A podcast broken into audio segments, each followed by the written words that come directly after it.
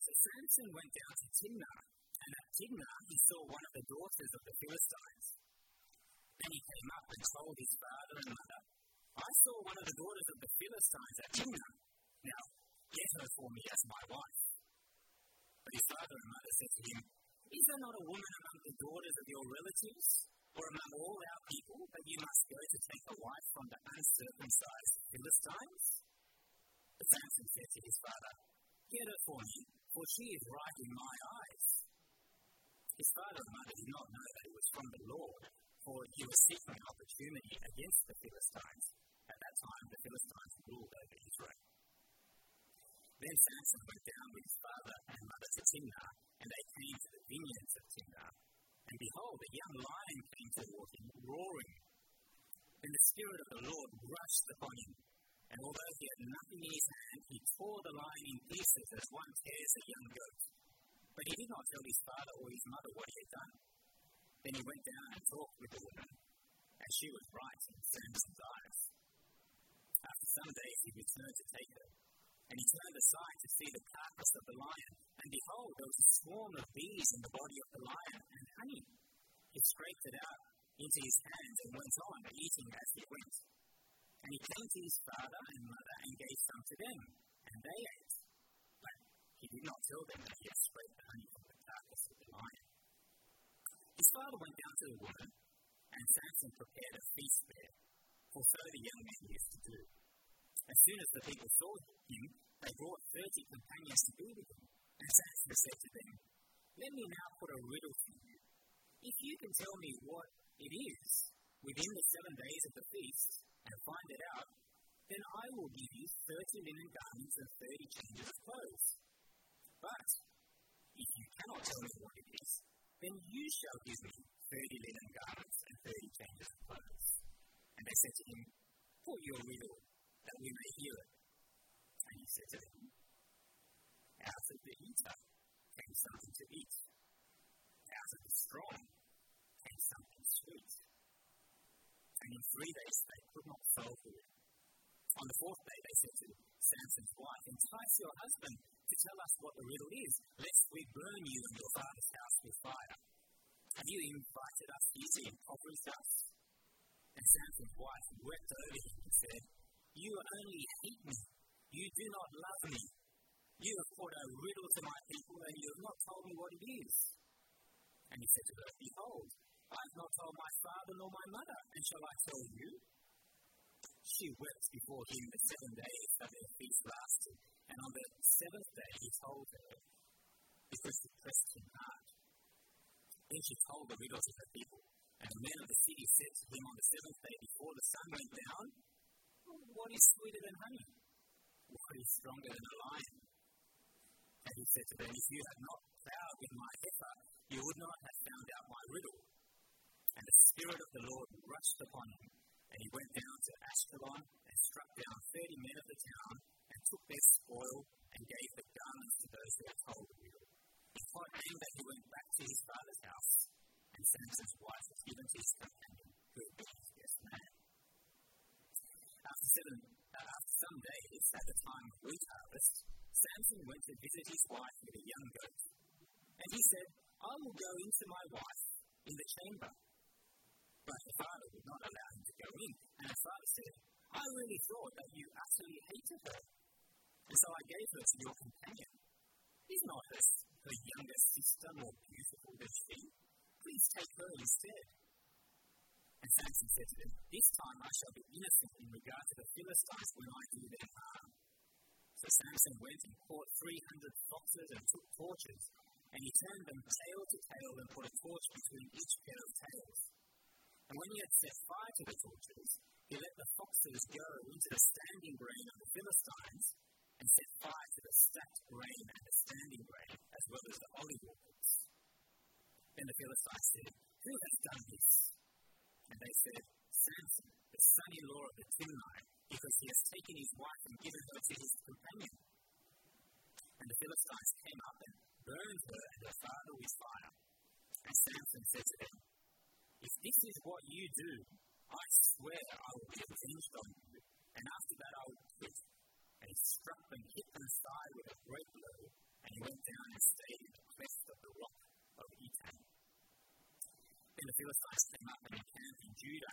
raid on Lehi. And the men of Judah said, "Why have you come up against us?" They said, "We have come up to bind Samson to do to him as he did to us." Then three thousand men of Judah went down to the cleft of the rock at Ethan and said to Samson, "Do you not know that the Philistines are rulers over us? What then is this that you have done to us?" And he said to them, "As they did to me, so have I done to them." And they said to him, "We have come down to bind you, that we may give you into the hands of the Philistines." And Samson said to them, "Swear to me that you will not attack me yourselves." They said to him, "No, we will only bind you and give you into their hands. We will surely not kill you."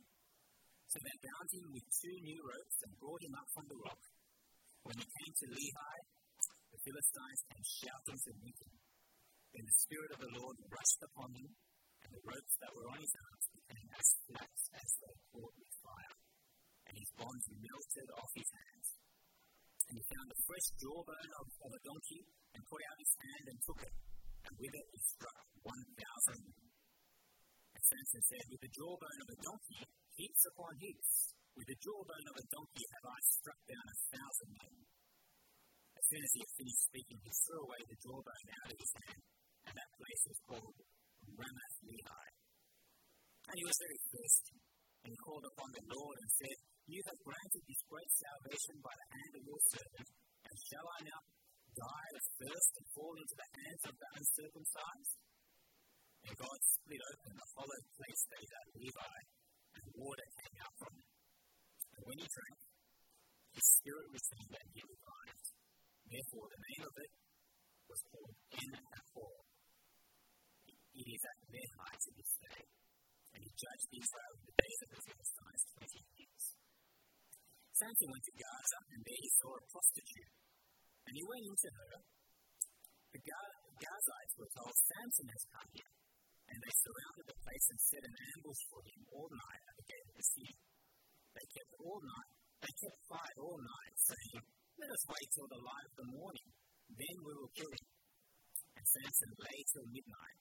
And at midnight he arose and took hold of the doors of the gate of the city and the two posts, and pulled them up, bar and all, and put them on his shoulders, and carried them to the top of the hill that is in front of him. Uh, well done for uh, paying attention uh, to such a long passage.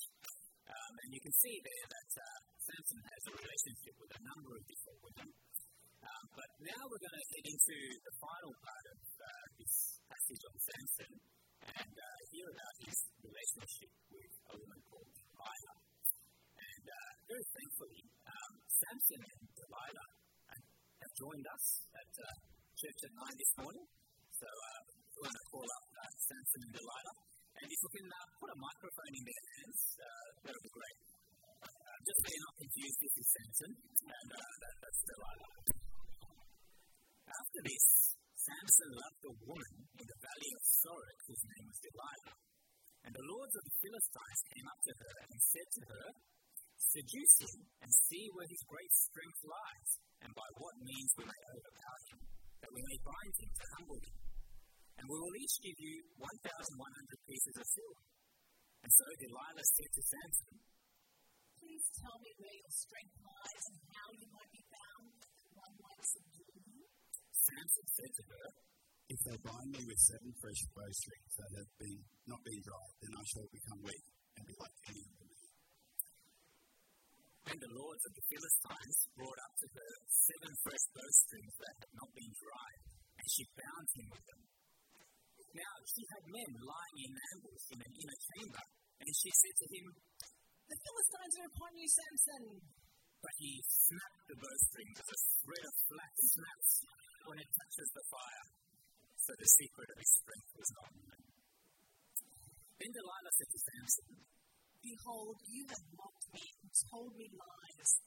Please tell me how you might be bound." And he said to her, "If they bind me with new ropes that have not been used, then I shall become weak and be like any other."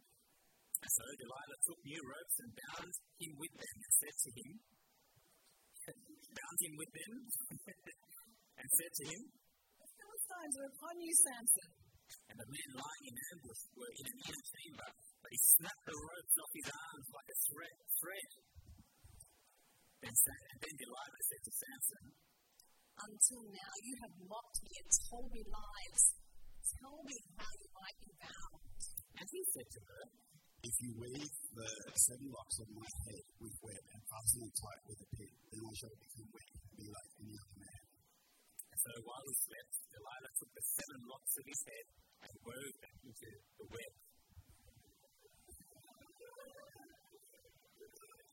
And she made them tight with a pin and said to him, "The Philistines are upon you, Samson." But he awoke from his sleep and pulled away the pin, the loom, and the web. And she said to him, "How can you say, 'I love you,' when your heart is not with me? You have mocked me three times, and you have told me, and you have not told me where your great strength lies." And when she pressed him hard with her words, day after day, and urged him, his soul was vexed to death. And he told her all his heart and said to her, "A razor has never come upon my head. I have been a Nazirite to God from my mother's womb. If my head is shaved, then my strength will leave me, and I shall become weak and be like any other man." When Delilah saw that he had told her all his heart, she sent and called the lords of the Philistines, saying, "Come up again, for he has told me all his heart." Then the lords of the Philistines came up to her and brought the money in their hands. She made him sleep on her knees, and she called a man and had him shave off the seven locks of his head. And she began to torment him, and his strength left him. And she said, "The Philistines are upon you, Samson."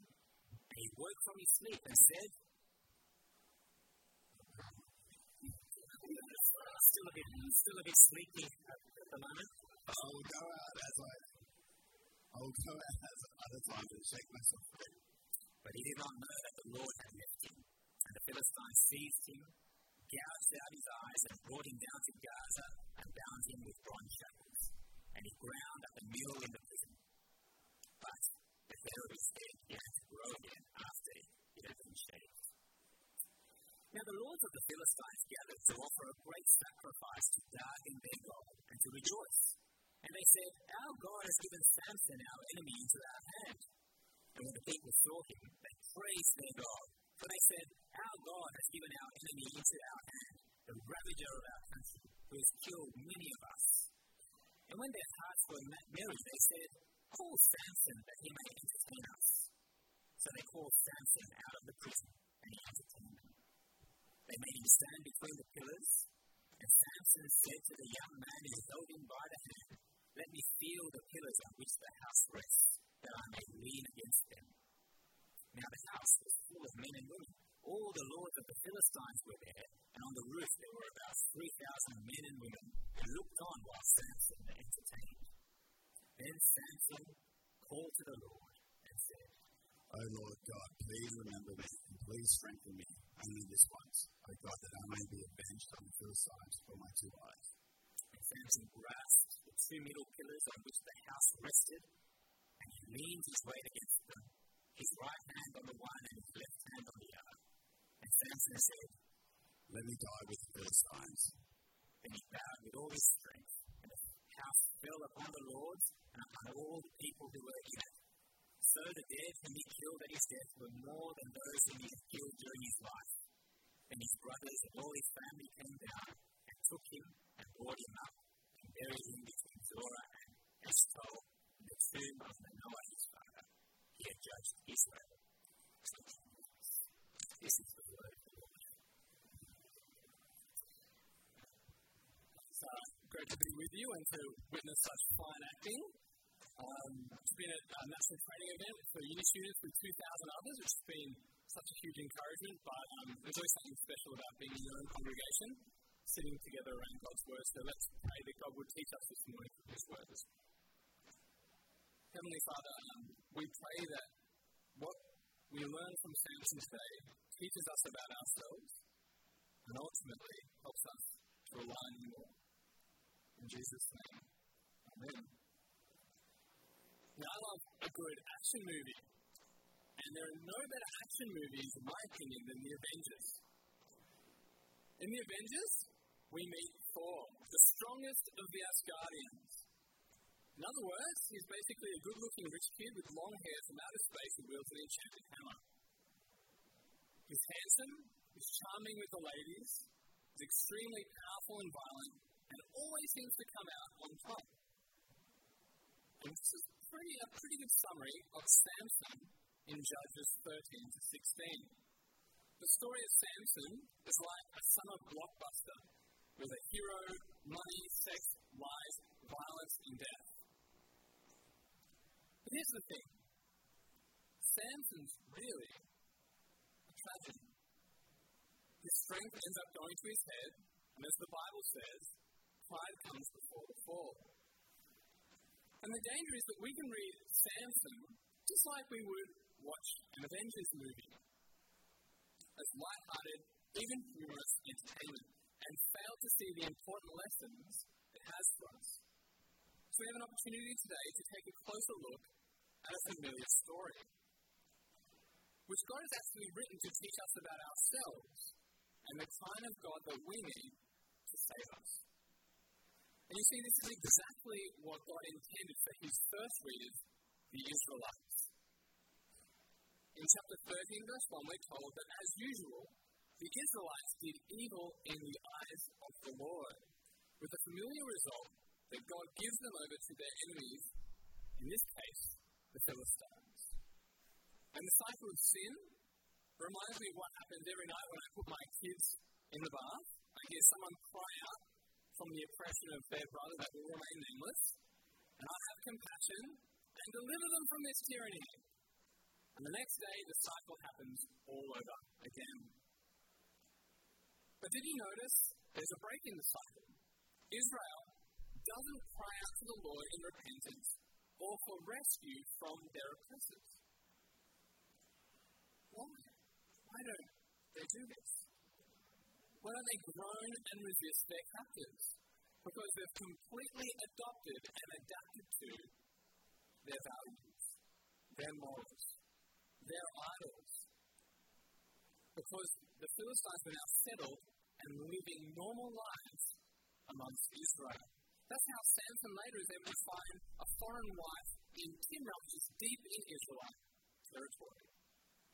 They were rulers over Israel, yet their occupation seemed very peaceful. In nineteen seventy-three, Jan Eric Olsen held um, hostages captive for six days in one of Stockholm, Sweden's largest banks. And when the hostages were released, strangely, instead of taking him to, um, to court, they began raising money for his defense. And in response, the media coined the phrase Stockholm Syndrome, where hostages develop a psychological alliance with their captors. Israel has practically allied, allied itself with their captors, the Philistines. And we can't exaggerate how big a danger this is for Israel. Within a couple of generations, they could have been completely assimilated into the Philistine nation. And as Israel's spiritual condition worsens, the scene seems set for a great judge, perhaps the greatest judge of all. And it's here that we're introduced to Samson. And I think the key to understanding why we're introduced to him is because Samson was raised up as a mirror of Israel. Samson was raised up as a mirror of Israel to teach Israel about themselves. And the first thing we learn about Samson is he was privileged. We're introduced to Samson's parents in verse two, uh, Mona and his barren wife, who is offered a promise by an angel that she will miraculously give birth to a deliverer. And in verse five, an angel says to Samson's mother, "The boy is to be a Nazirite, dedicated to God from the womb. He will begin to deliver Israel from the hands of the Philistines." In other words, Samson enjoyed a privileged relationship with God from his birth. He didn't earn it. It involved not cutting his hair, this Nazirite vow, not getting drunk, and not touching a dead body. And verse five says the reason was that he shall begin to save Israel from the hand of the Philistines. In other words, he was given a special mission from God. Like Samson, Israel was privileged. Out of all the nations, God chose her and gave her a mission. Exodus nineteen says, Israel was to be a kingdom of priests, a holy nation, that others might come to know the Lord through them. What is your reason for getting up in the morning? Well, in Second Corinthians chapter five, verse twenty, Paul describes Christians' calling and mission, saying, we are therefore Christ's ambassadors, as though God was making his appeal through us. In other words, your life is much bigger than a good job, an understanding spouse, or successful kids. It's bigger than beautiful gardens, amazing vacations, and fashionable clothes. To be an ambassador means you stand in the place of the king wherever you are. And this is a huge privilege. Back when England was expanding their empire, they asked ordinary people to drive Rolls Royces around the streets in their colonies. And as people saw these beautiful symbols of England, they would think to themselves, I want to be a part of that empire. In the same way, God has picked you to be an ambassador if you trust Jesus, and your life and your words are to be used to point people to Jesus and his kingdom. But if I was to sit with you and listen to a recording of the last month of your words, would I conclude your words were spoken to serve yourself or Jesus' kingdom? So often, myself included, we get caught up in our own kingdom, wanting others to notice, respect, admire, accept us, or meet our needs.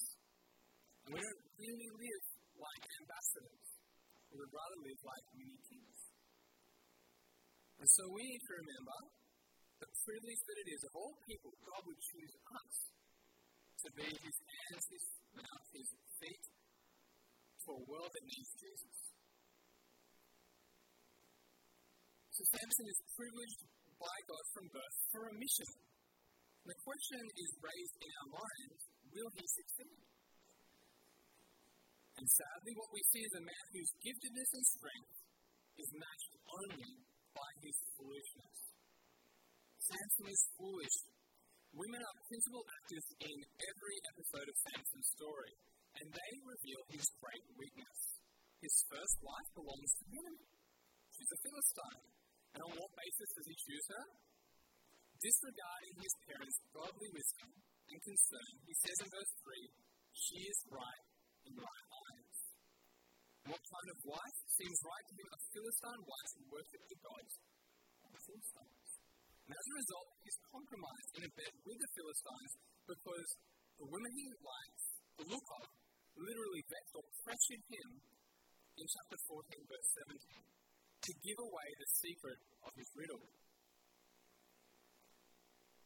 Skipping forward, after cycles of retaliation, in chapter sixteen, one to three, Samson goes to be with a Philistine prostitute. He becomes compromised as his sleeping with a prostitute allows him to be surrounded by the enemy, in verse two. This is not just disobedience, this is foolish. And finally, he enters into a relationship with Delilah. But Delilah is worse than a prostitute. She's an agent of the enemy that eventually brings his downfall. And just as when you're He won't stop nagging you to get that puppy for Christmas. Again, we read Delilah pressured him to again give up his secret regarding his Nazirite vow and the God who was his strength. Earlier, I raised the question, is Samson going to succeed in keeping his Nazirite vow? And I'm not sure if you noticed it, but as we did that reading today, one by one, he's discarded all of these outward signs of being a Nazirite. In chapter fourteen, verse ten, we see Samson whining and dining with the Philistines at what is literally a drinking feast. In chapter fourteen, eight to nine, we see Samson scraping honey from the carcass of a dead lion. And in chapter sixteen, he allows the lion to cut his head. Samson is like Israel, doing what was evil in the eyes of the Lord, because it was right in their own eyes. Samson reflects Israel by being impulsive. He reacts to how he feels by what he sees. without reflection or consideration on God's word, which in Exodus thirty-four prohibited marriages and arrangements with non-Israelites because God said it would lead Israel to prostitute themselves with other gods. Why so many women? Because Israel has committed spiritual adultery with one God after another. Samson is unteachable, not listening to his parents, just like Israel won't listen to their God, taking their privileged status with God for granted. Samson is foolish, and Proverbs describes the foolish person as someone who is convinced that they are right, chapter twelve, verse fifteen, is hot-headed and reckless, chapter fourteen, verse sixteen, and who will not listen to discipline and correction in chapter fifteen, verse five. Samson's foolishness led to spiritual blindness. Samson cannot learn from the past. In chapter sixteen, verse four, we're told Samson loved a woman, and his desire blinded him from the danger that she posed to him. In Samson, we have a mirror also of our own foolishness. We can be spiritually blind and yet think that we see quite well. How often are we driven by our desires according to what is right in our own minds, rationalizing decisions that seem right to us? We ask, why did you put yourself in so much debt? Or, why did you throw away everything you had on that affair? It all seems so foolish. A married man becomes interested in a woman at work, starts in little ways, he justifies his lunches with her. What harm could it do? After all, she's a colleague, so he ought to have a good relationship with her. But at night, he lies in bed next to his wife, a marriage that God has richly blessed, thinking about the woman at work. His wife becomes concerned. His pastor pleads with him, but he will not listen because his desire for that woman has consumed him. This exact thing actually happened to a Christian who mentored me when I first became a Christian. I went to his house on the day before he remarried his work colleague, pleading with him to repent and believe in the same gospel that he taught me. But he wouldn't listen. He was like Samson. Samson's senses control him. He completely lacks self-control. So how does God help us in our battle against these desires? Well, he gives us self-control, which Galatians five says is a fruit of the Holy Spirit. See, sin is like noise that makes it harder to think and to hear. Self-control means simply thinking before acting. So the question is, do you really want self-control? So often we want it, but not at the cost of saying no forever to something we crave. And if you find that your answer is not as clear as you expect, look to Jesus. And in Titus, Paul says it is the grace of God which teaches us to say no to ungodliness and worldly passions and to live self-controlled, upright, and godly lives in this present age. God's grace teaches us that God wants better for us, and we know this because Jesus died and forgave us. So, as C S Lewis asked, why play in mud puddles when God offers you a holiday at the beach? Now, a good indicator of whether or not you want self-control is, do you have a clear strategy? One strategy that I've often used is called Anthem, and I'll just read out like what it stands for. A, avoid situations where you find yourself vulnerable. N, say no right away. T, turn towards Christ as a superior satisfaction. H, hold the promise and the pleasure of Christ firmly in your mind until it pushes out the other thoughts, and E, enjoy these promises. Thoughtfulness is wisdom, and wisdom seeks out counsel and submits to it. In Hebrews thirteen, verse three, we are told to fight, to fight the deceitfulness of sin by encouraging one another daily. You can know the Bible really well, but actually have a pretty shallow understanding of yourself. So I need you in order to really see myself clearly. We might be blind to our own hearts, but other people can often see the problems very clearly. It's only as one looks intently into the perfect mirror of Scripture that one can see themselves as they actually are. Because the Scriptures remind us, as Proverbs three, to trust in the Lord with all our heart and not in our own understanding. Otherwise, I would listen to my own arguments, believe my own lies, and buy into my own delusions. See, my self-perception is as accurate as a carnival mirror. If I'm going to see myself clearly, I need you to hold the mirror of God's Word in front of me. And so, are there people who know your areas of vulnerability, who are willing to say things that are hard for your good? I put a little accountability in this thing there. If you're not in a relationship like that, then there's a list of questions you can ask for someone. We cannot be content with only having casual relationships among God's people. But most importantly, in our strategy has to be prayer. I need to wake up in the morning and say, God, I'm a person in desperate need of help. Please send helpers my way and give me the humility to receive the help that you've provided. And I need to pray for the Lord, make me willing to help someone see themselves as you see them today. Samson was foolish, and he teaches us that our foolishness has consequences because Samson is abandoned by the Lord and doesn't know it. He's abandoned by the Lord and doesn't know it. In chapters thirteen to fifteen, we see Samson dependent upon and sustained by the Spirit of the Lord. But in chapter sixteen, up until this point, there is no mention of the Spirit of the Lord. Rather, the story ends with Samson acting as if he were self-sufficient. Now, does anyone um, want to know what I looked like with long hair back in the day? Wonder no more! I think it would better on you though, bro. This is more difficult. Now I remember why I allowed my hair to fall out. Um, Delilah presses Samson for the secret. Oh, Samson, you lovely man, you. If you would love me, then you would tell me your secret. And in response to Delilah's pleading, he told her everything. That is, he bare his soul.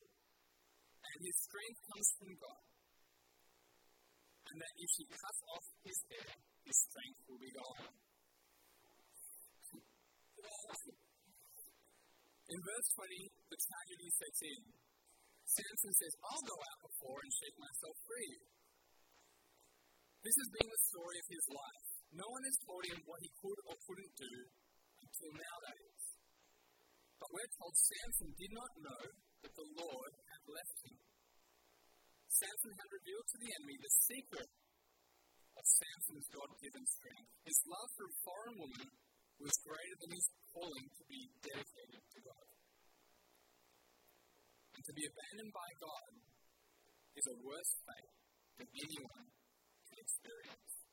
Overnight, this man is transformed from one whose life is governed by sight and whose actions are determined by what is right in his own eyes, into a blind man with eyes gouged out. Overnight, a life of coming and going as he pleased turns into a life of bondage and imprisonment. For the first time in the book of Judges, God's judge has been defeated. And Israel, like Samson, is utterly ignorant of her true spiritual condition, blindly assuming that all is well and that the Lord is always at her disposal.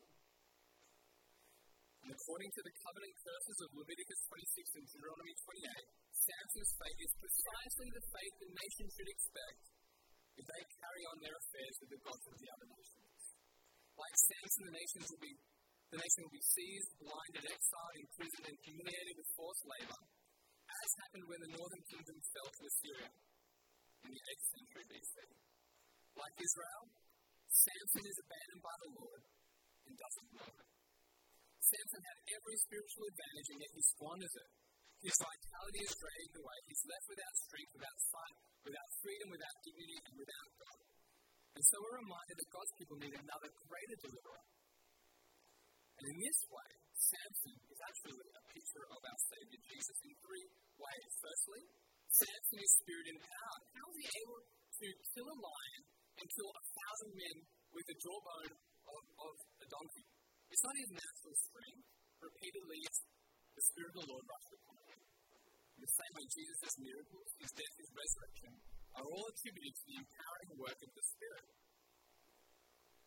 The second way Samson is a picture of our Savior Jesus is how Samson is humiliated. In verse five of chapter six, here we read, "The lords of the Philistines wanted to bind him to humble him."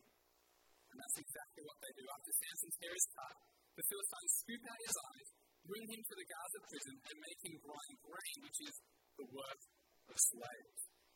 Overnight, a man with the highest conceivable calling is cast down to the lowest position imaginable.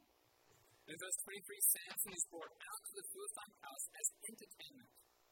The person whose life is being spent humiliating others has become the object of humiliation. This prefigures the humiliation of Jesus. Both were handed over to the Gentile oppressors, oppressors by close friend to money. Both were tortured and chained and put on public display and mocked. Both were asked to perform, and both died with arms outstretched. Samson is humiliated. And the third way Samson is a picture of our Savior Jesus is the fact that he is unexpectedly victorious. In chapter thirteen, verse five, the angel had announced to Samson's mother that he would begin to deliver Israel from the Philistines. While Samson was experiencing such humiliation, something almost imperceptible had begun to happen, a ray of brilliant hope. In verse twenty-two, we have the pregnant words, "But the hair on his head began to grow again." The God of the Bible is a God of grace who is faithful even to those who are unfaithful to him. God never breaks his word, and God has said that Samson would be a Nazirite to the day of his death in chapter thirteen, verse seven. And Samson isn't dead yet. God isn't done yet. After all, the truest contest isn't between Samson and the Philistines, it's between the Lord and Dagon, the false god of the Philistines. Who should Israel serve? And up until this point, it's as though Dagon has won. So the rulers of the Philistines assembled in the temple of Dagon to celebrate and praise Dagon. Our God has delivered Samson, our enemy, into our hands. Verse twenty-three. Samson's shame has become the Lord's shame. God's failed rescuer is brought out to entertainment. But Samson isn't finished yet. He asks in verse twenty-six, "Let me feel the pillars on which the house rests, that I may lean against them." Under the roof, held up by these pillars, are great crowds, including the lords of the Philistines and a statue of their God.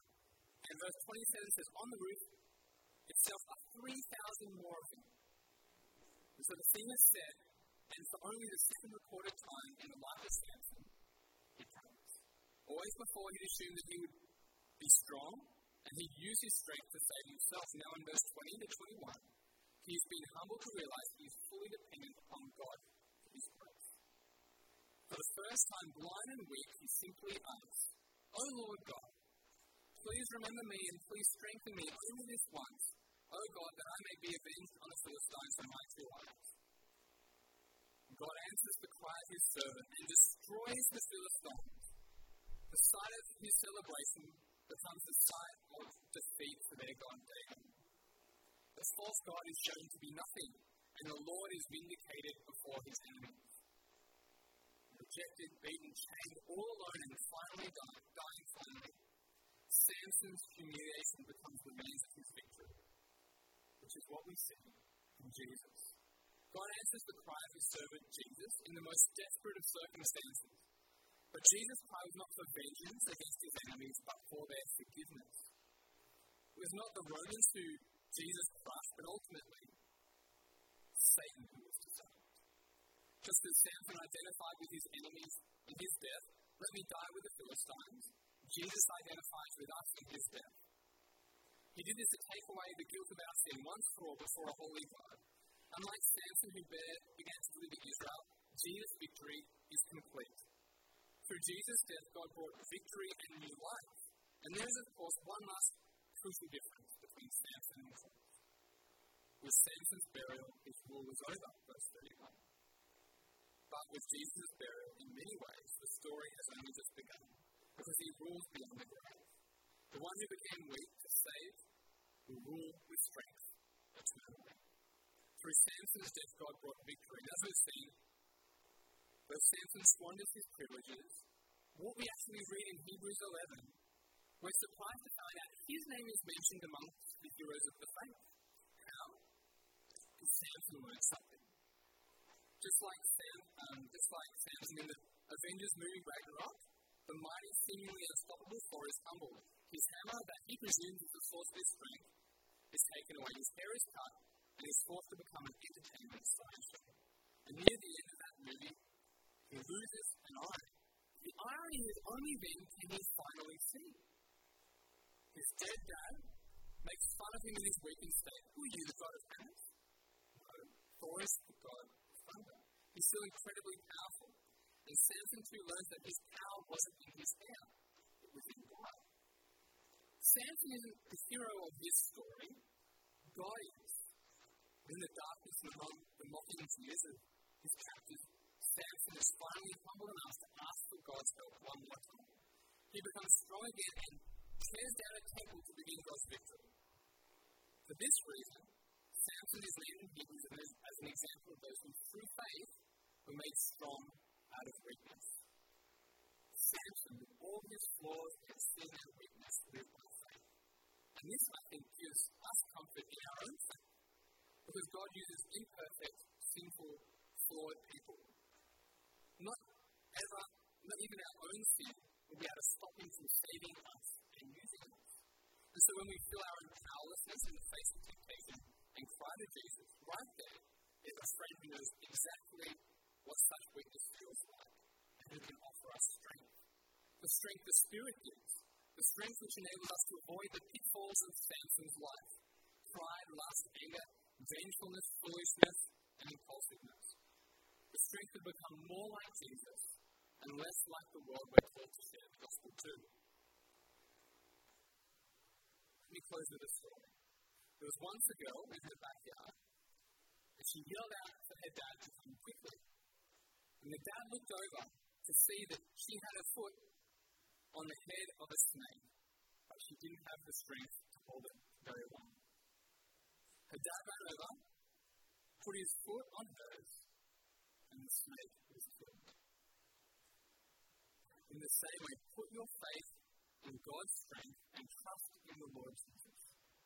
We will feel weak and battered and bruised by the devil's hands, but He can make you strong. So let's ask God's strength in our weakness.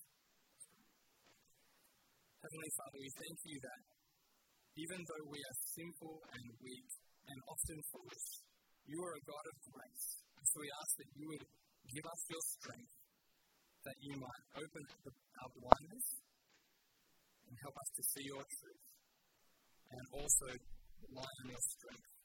In Jesus' name, amen.